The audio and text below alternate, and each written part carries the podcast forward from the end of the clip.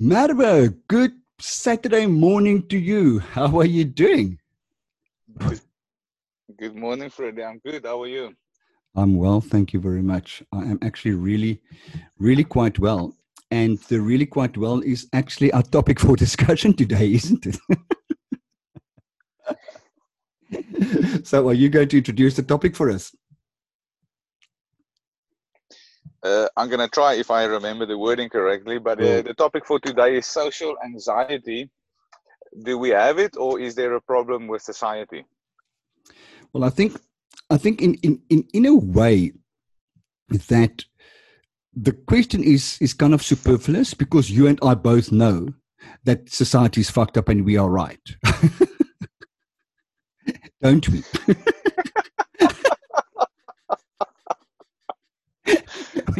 Whenever there's a problem, it's always society's fault, not ours. And it's not that we blame society; it's just that society is exactly. so easily blameable, I think. So, no, exactly.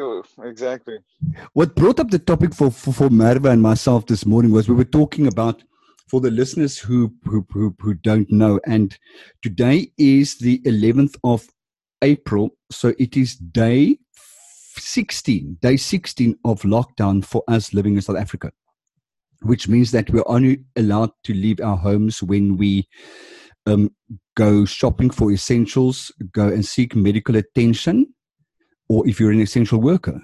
Am I correct? Those are the three reasons why you're allowed to leave home. We're, for instance, not allowed to leave to walk dogs. We're not allowed to exercise outside the house and those type of things. So Marbo and I were reflecting on kind of, so how are you doing in this time of lockdown? And we both said, we're actually doing bloody well. We're actually enjoying this. So the debate started on social anxiety.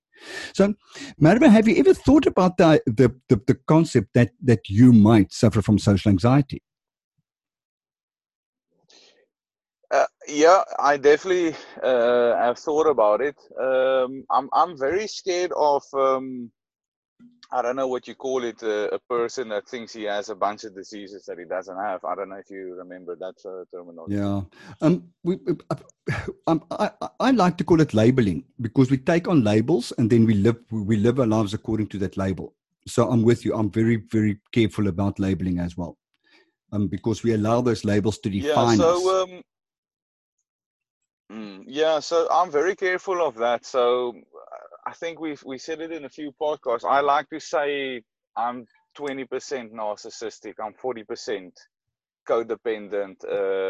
I have 5% brain damage. I suffer fucking 10% PTSD. So because I think that's a little bit more of a fair reflection. I think the big discussion always in America is, are you Democratic or Republican? And it's a bit like, why do I have to say I'm 100% this? Because there's something that I like that the Democrats do, and there's something that I like that the Republicans do. And if I study political science and I read Karl Marx, then there's a lot that I like from communism. So it's just obviously the implementation of it all. So for me, the last 5 or 6 years, a lot of life challenges started happening, and I think just hitting my 30s, life started changing, and I think my social interaction changed in my 30s, where it's a bit like in the 20s, I just want to hang out, I just want to socialize, and I don't care, and it's university, and it's work, and everyone's fucking friends with everyone, and then if you're single, you're trying to sleep around in any situation, and blah, blah, blah, blah, blah. And then once I was in my 30s, I'm now in a serious relationship, I'm settling down, I know who I am, values are a lot more important, and then the way that I socially interact with people are slightly different, and it starts becoming more difficult to meet like-minded people.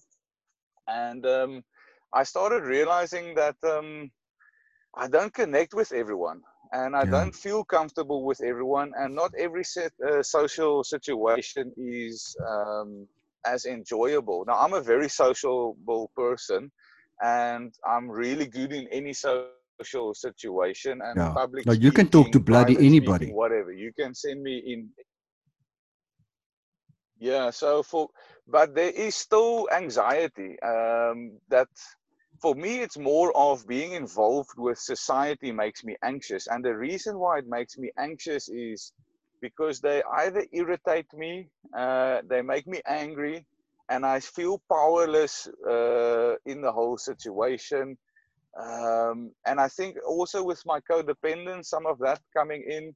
Yeah. That anger stuff is really definitely one of the symptoms of the codependence coming out. Yeah, so I sometimes I struggle to be in society, and I think this last 5 years, a lot of like unfair situations where I'm basically the smallest fish in a pond, and then the big fish just manipulate and use their power to screw you over. And slowly I've become a very sour individual and a little bit cynical. And I realized by moving into the mountains and just being by myself with dogs that love me and a girlfriend or a wife that loves me, that my life is quite simple and I quite enjoy it, and I'm not on social media and stuff. And the simpler my life is, the happier I am. And then whenever I have to go into society, I notice shitty behaviors and all of these things. So it's been a goal of mine to withdraw as much as possible from society and find a small group of people that I associate and connect with.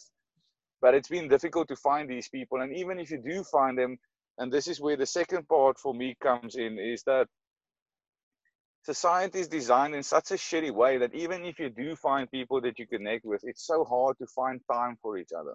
Yeah. That's very true. So that's where I'm at. So what's your take on this whole social anxiety thing?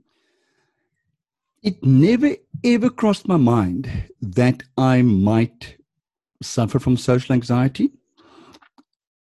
But what's been happening more and more for me is that when I was younger, I thought of myself largely as an extrovert. And we tend to think that extroverted people are people who are loud and outgoing and those type of things, while introverted people are quiet people.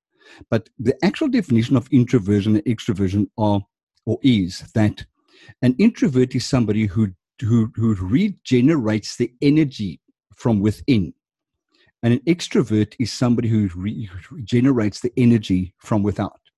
So what happened for me when I was younger was, on a Friday afternoon when I am really tired after a week's work, take me out to a bar and feed me drinks. And I would virtually feel how I am sucking up the energy in the room. And that would re-energize me. And the longer the evening goes, the more energized I would become. Obviously, a combination of the energy and the drink. So I always thought of myself as an extrovert. And as I got older, the more and more I realized that I'm actually quite happy to not go into these big gatherings. And coming into recovery, I've started dreading big gatherings of people. So I've been focusing far more on socializing with smaller groups, and far more closer friends, and engaging in far more real conversations. And even getting I reckon around about 50, I discovered that I'm actually really happy on my own. Now when I'm tired, when I've had a hard week, just leave me alone to watch videos on YouTube, to read a book, to potter around in the garden, to play with my cat, to whatever. And I thought that the reason for that was because I now work very intimately with people. And I thought that maybe I don't want to engage with people outside of my work environment. But now during lockout, what happened for me was, I still counsel people, and I counsel them online, and I still do my podcast, and I still work on my books and those type of things. But the longer the lockdown goes, the more relaxed I feel. And I started thinking that, wow, maybe it's because engaging with people actually makes me anxious face to face. And so the thought of do I actually suffer from social anxiety started coming up for me. And I don't know. I don't know what the answer is. But what I do know is that the lockdown is, I want to say, is I'm feeling is good for me. It is allowing me to completely re-energize in a way that I've never been able to energize myself. And it's also allowing me to re-look at how I socialize, with whom I socialize, and those type of things. So that's the process that came up for me. So when I chatted to you before we started recording and you said, oh, wow, you know, so you virtually feel the same. I started thinking, yeah, maybe there is social anxiety. Or if it's not social anxiety, what do you think the problem is with society? They're a bunch of fucking cunts.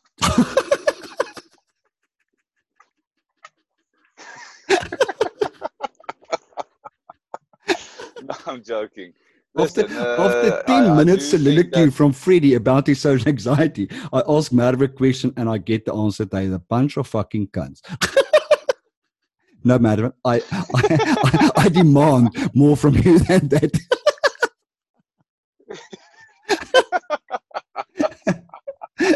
Oh, that was lovely. Okay, let me see, because two things that I wrote down here, and before I go into that, like, I'm big into my UFC and mixed martial arts and fighting, and there's one of the most famous guys currently is a guy called Jorge Masvidal, or Jorge Masvidal, and he's one of the biggest, he's not an actual big guy, but he's one of the most famous fighters at the moment. He's like a real badass. He's from Miami. He's all gangster. He used to go into people's backyards and fight them for $100 and $50.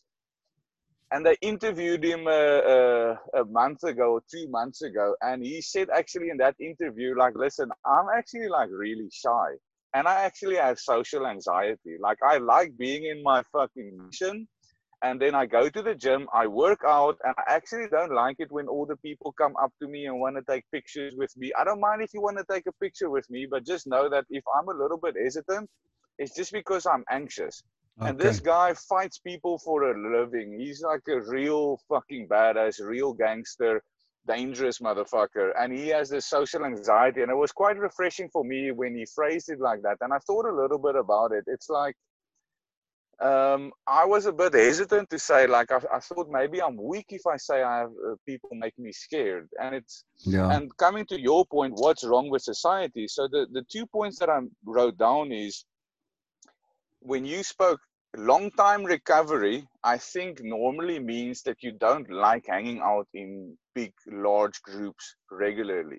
Okay. And I'll tell you in a second why I think that is it. And then the other thing is, and someone mentioned it to me, because I thought I started isolating and avoiding people in a bad way. And they said, is it isolation, or are you just happy internally these days?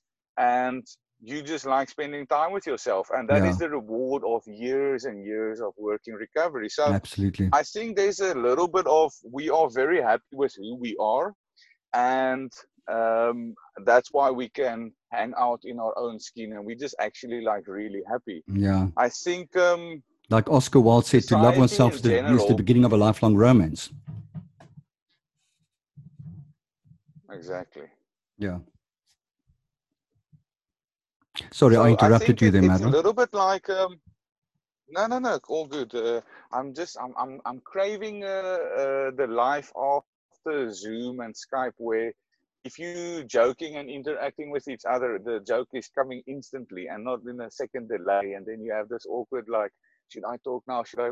And it's just like, I'm just craving a little, like, you know what I mean? Yeah, I'm sure you've had a lot of podcasts, and then the delay is just like so frustrating. It's changing the way we interact. And I'm sure we're going to get back into the real world, and then we're going to wait a second before we talk and laugh.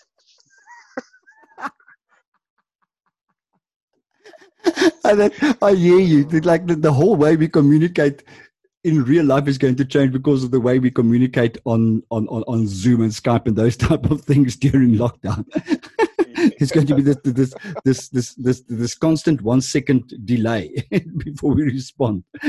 Yeah. So coming back to groups, listen, I think it's quite simple. If I hang out with athletes, the general population of athletes it. They're quite strong. They're fairly attractive. They look good, and they have muscles that are developed. Blah blah blah blah blah. If I hang out with educated motherfuckers, they're quite intelligent in a certain way, and they know how to do research and to argue and debate and use computers and this and this and this. And I think if you take society as a whole, they have certain strengths and attributes, but they have certain weaknesses. And I think what we do in recovery is we hang out with people that try to work on their spirit and be humble and be honest and be loving and be caring and be forgiving. And we acknowledge that we're a bunch of retards. We say that we used to be a bunch of cunts, and we don't want to be that. But the massive part of society doesn't have that. Society in general is selfish, it's self-interested, and if given the opportunity to assist, they will probably say, well, fuck you. And it's just this whole pursuit. As soon as I leave my house, I feel this energy of everyone just trying to survive and look after themselves. Now, I think it's a little bit in Africa. From my time abroad, if you live in more affluent or first world type of countries, the ability to survive is so much easier. So there's a certain stress eliminated in first world countries. I feel here in Africa, we are so poor and money is so scarce that people are just really trying hard to make a living. And in that pursuit of just trying to survive, people work and function in slightly fucked up ways. And it's very hard to switch off from being selfish at work because you needed to thrive and survive. And then later in the day, you've got to be a social, normal, nice guy. So for me, that's why I like recovery and people like you and a few other people, where it's not about being perfect, but it's about acknowledging that I'm not perfect and I'm going to try to change and be a better human. And I think society isn't designed like that. Society is designed to don't admit that you have a weakness. Don't admit that you are scared. Don't admit anything. Just... It's like my dad taught me as a kid. If you have an accident in a car, never say that you were wrong. Just say, we're going to take pictures, and we're going to escalate. And it's like, and recovery teaches you, first thing you do is fucking own your part. That's why we start to live that is different from the people out there, and that creates conflict and friction.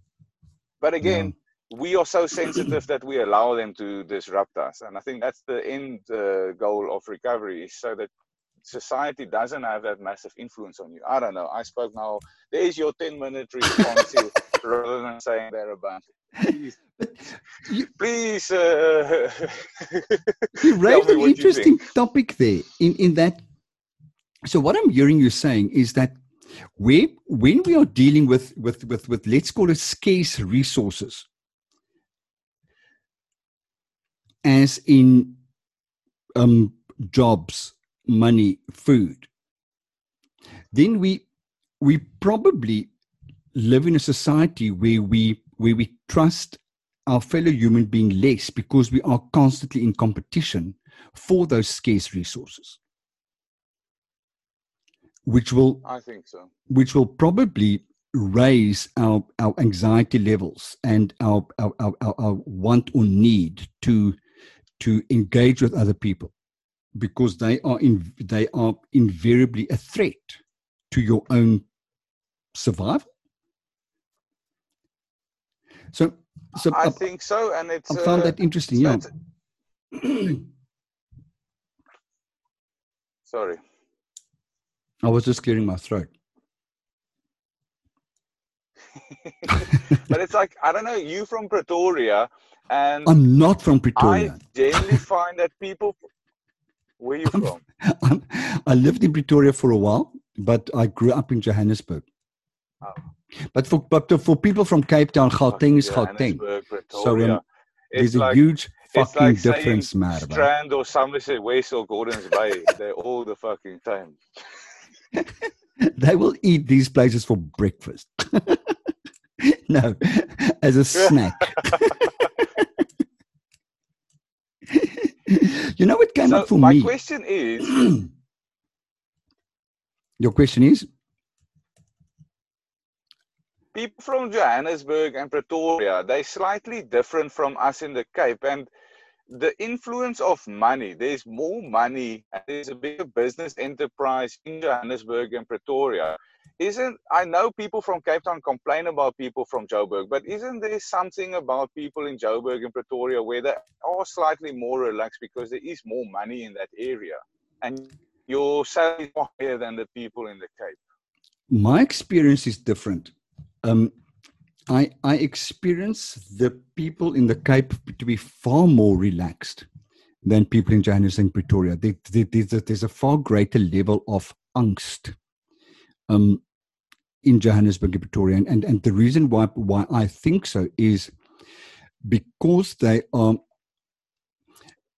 I'm going to flip that coin quickly and come to us first.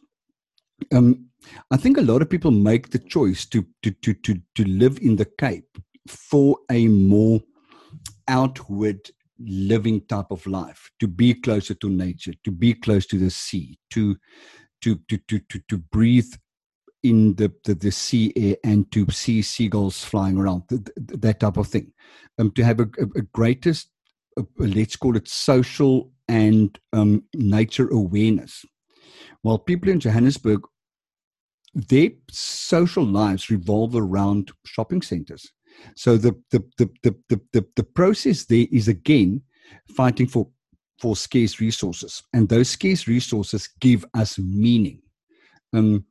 The new Gucci handbag for them is far more important than us. And I picked that up when I holidayed in Spain at some stage, where we started off in Madrid, and spent a few days in Madrid, and then we went to Barcelona. And the energies between the two cities were completely different.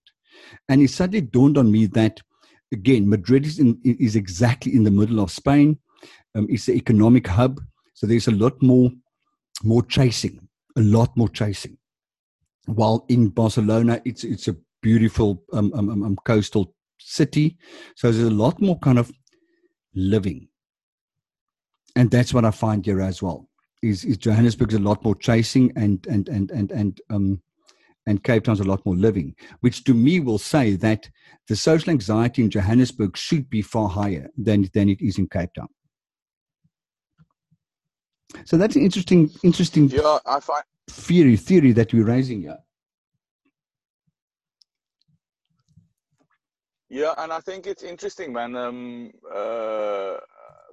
It's just interesting. I think the way people are when you hang out with them. I think because I want to get back to the point that you mentioned before we started the podcast, and it links with our previous podcast, is we have certain behaviors in our lives that make us feel safe.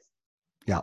And for example, routine or whatever, and discipline. And, you know, I'm working out like a motherfucker at the moment, because I'm like, in 2 months from now, when Africa is poor, they're going to start looting the houses for food. So I'm training so that I'm like a soldier that is ready to fight to the death at any moment.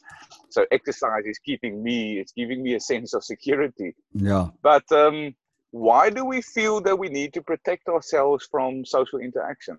I'm going to link your question with a point that I wanted to make earlier, and that is that what I discovered, that one of my core beliefs in life is that people are dangerous. People have the potential to hurt me. I grew up fearing people because of the potential of the hurt that they can cause.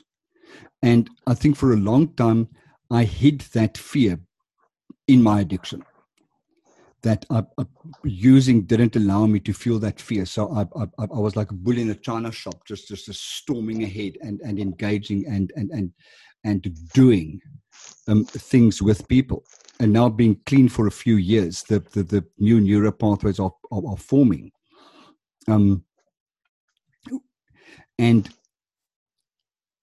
And I don't know whether I still fear people inherently, But, you know, something like an inherent distrust for people don't just go away overnight.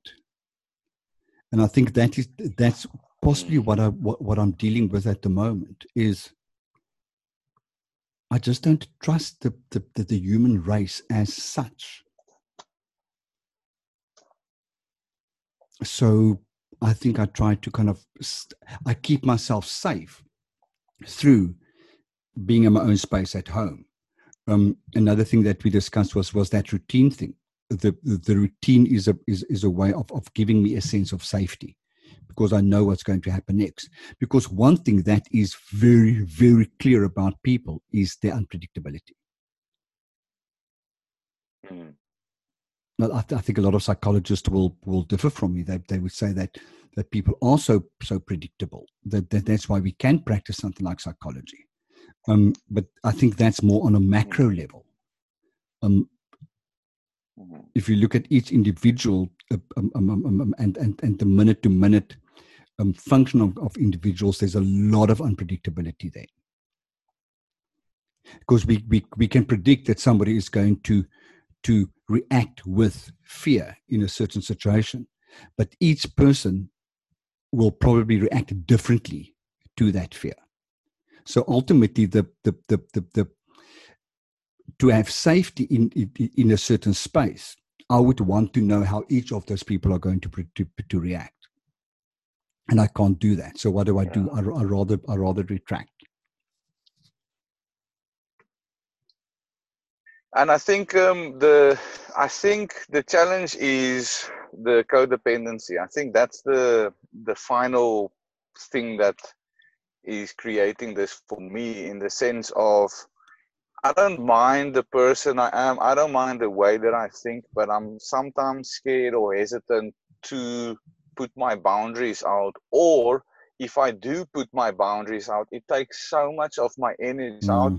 I don't mind saying fuck you to someone, so just let's get that clear. I don't mind telling someone, listen, yeah, you're master puss, go fuck yourself, and I hope that fucking blah blah blah blah blah. I can say that and it's not a problem, but it would fucking bug me for 10 hours, and it wouldn't bug me for the fact that I swore at someone. This is someone that maybe tried to stab me, but for some reason it takes a lot of energy for me to put my boundaries out. Now let's just be a little bit more healthy and say, listen,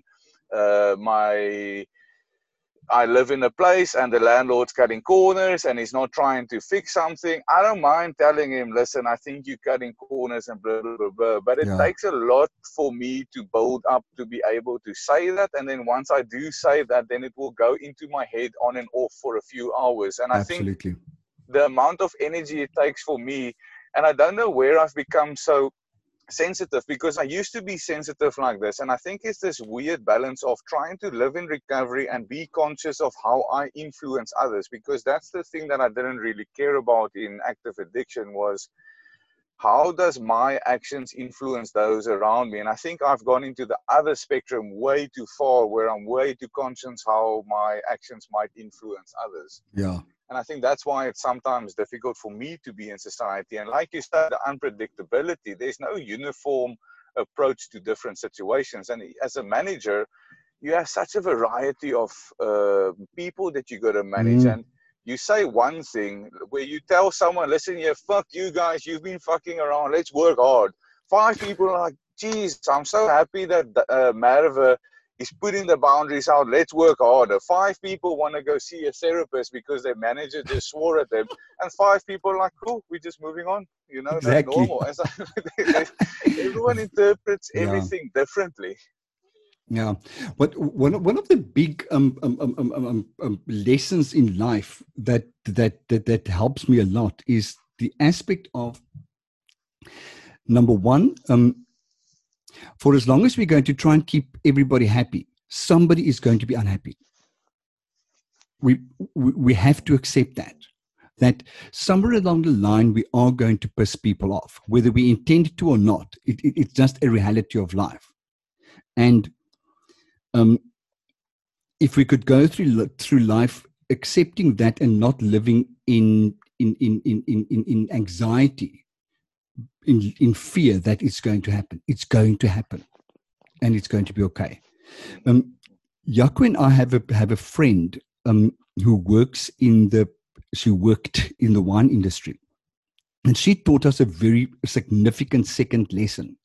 And as much as it's a beautiful lesson to learn, I don't know how good I am at applying that lesson in life. So she used to market wines for wine estates, and she said that we have to accept that some people are nice and some people are not. And some people are going to treat you with dignity and respect, and some people are going to treat you like shit. And the trick for her to life was to not take anything personally. And the lesson, and I think a lot of us can learn so much from it, is don't take it personally.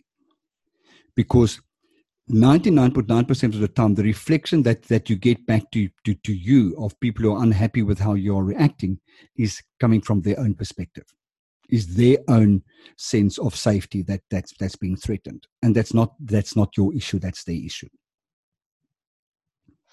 But isn't that where society is wrongly designed, or society is the problem? Because this is something that comes out quite a lot, where like a lot of people in different facets of life will tell you, don't take it personal. And I think that the problem with that is society is not designed to consider your individual feelings. Yeah. And again, we don't have to, because we don't have to be a bunch of millennials where we consider our feelings and we're a bunch of snowflakes that just disintegrate as soon as somebody says that they're slightly unhappy because you're 3 minutes late. However, we live in a society that we're not a bunch of snowflakes. Fabulous. So we...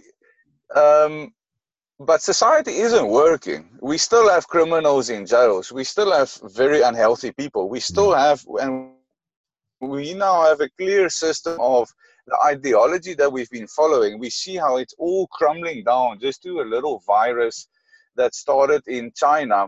And the whole society was making decisions based on, well, let's not take it personal. It's just business. So we're going to continue with it. And suddenly no one wants to lose money because no one's taking nothing personal.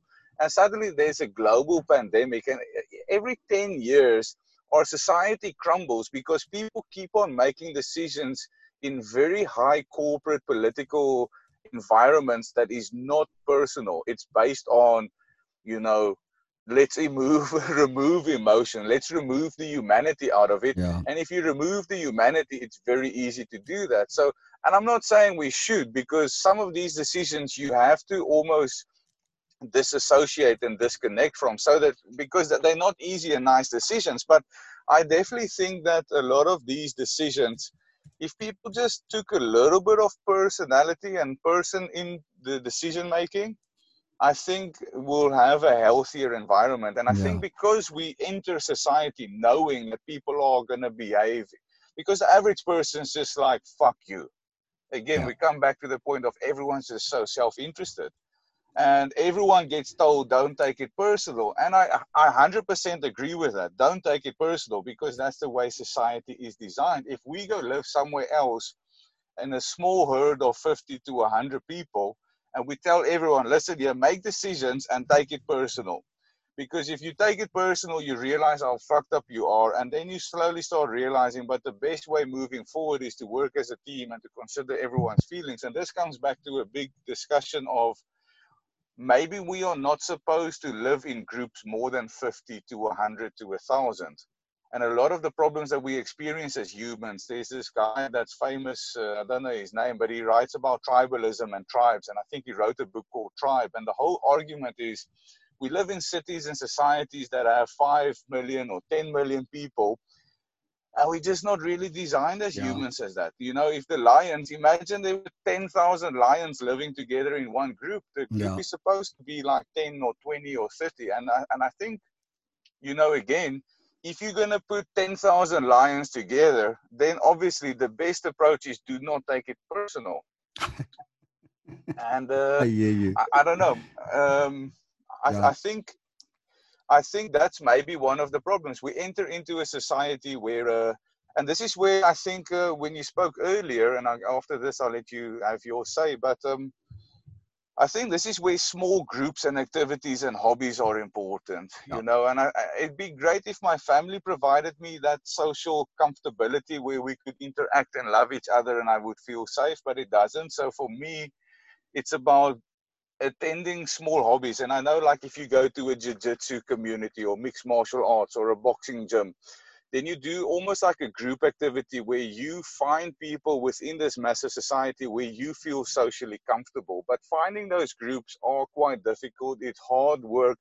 And in the process, you might, like me, you might get hurt by hanging out with the wrong people. And you only realize after a year, but when push comes to shove, they're a bit of fucking retards and cunts and self-interested. The superficial interaction that you've had with them hasn't been showing their real colors. So I think the challenge is finding small groups that are legitimately loving and cares about you as a person. So over to you, Freddie.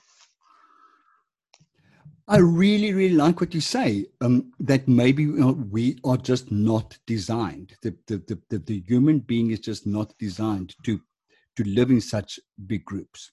And that makes sense to me.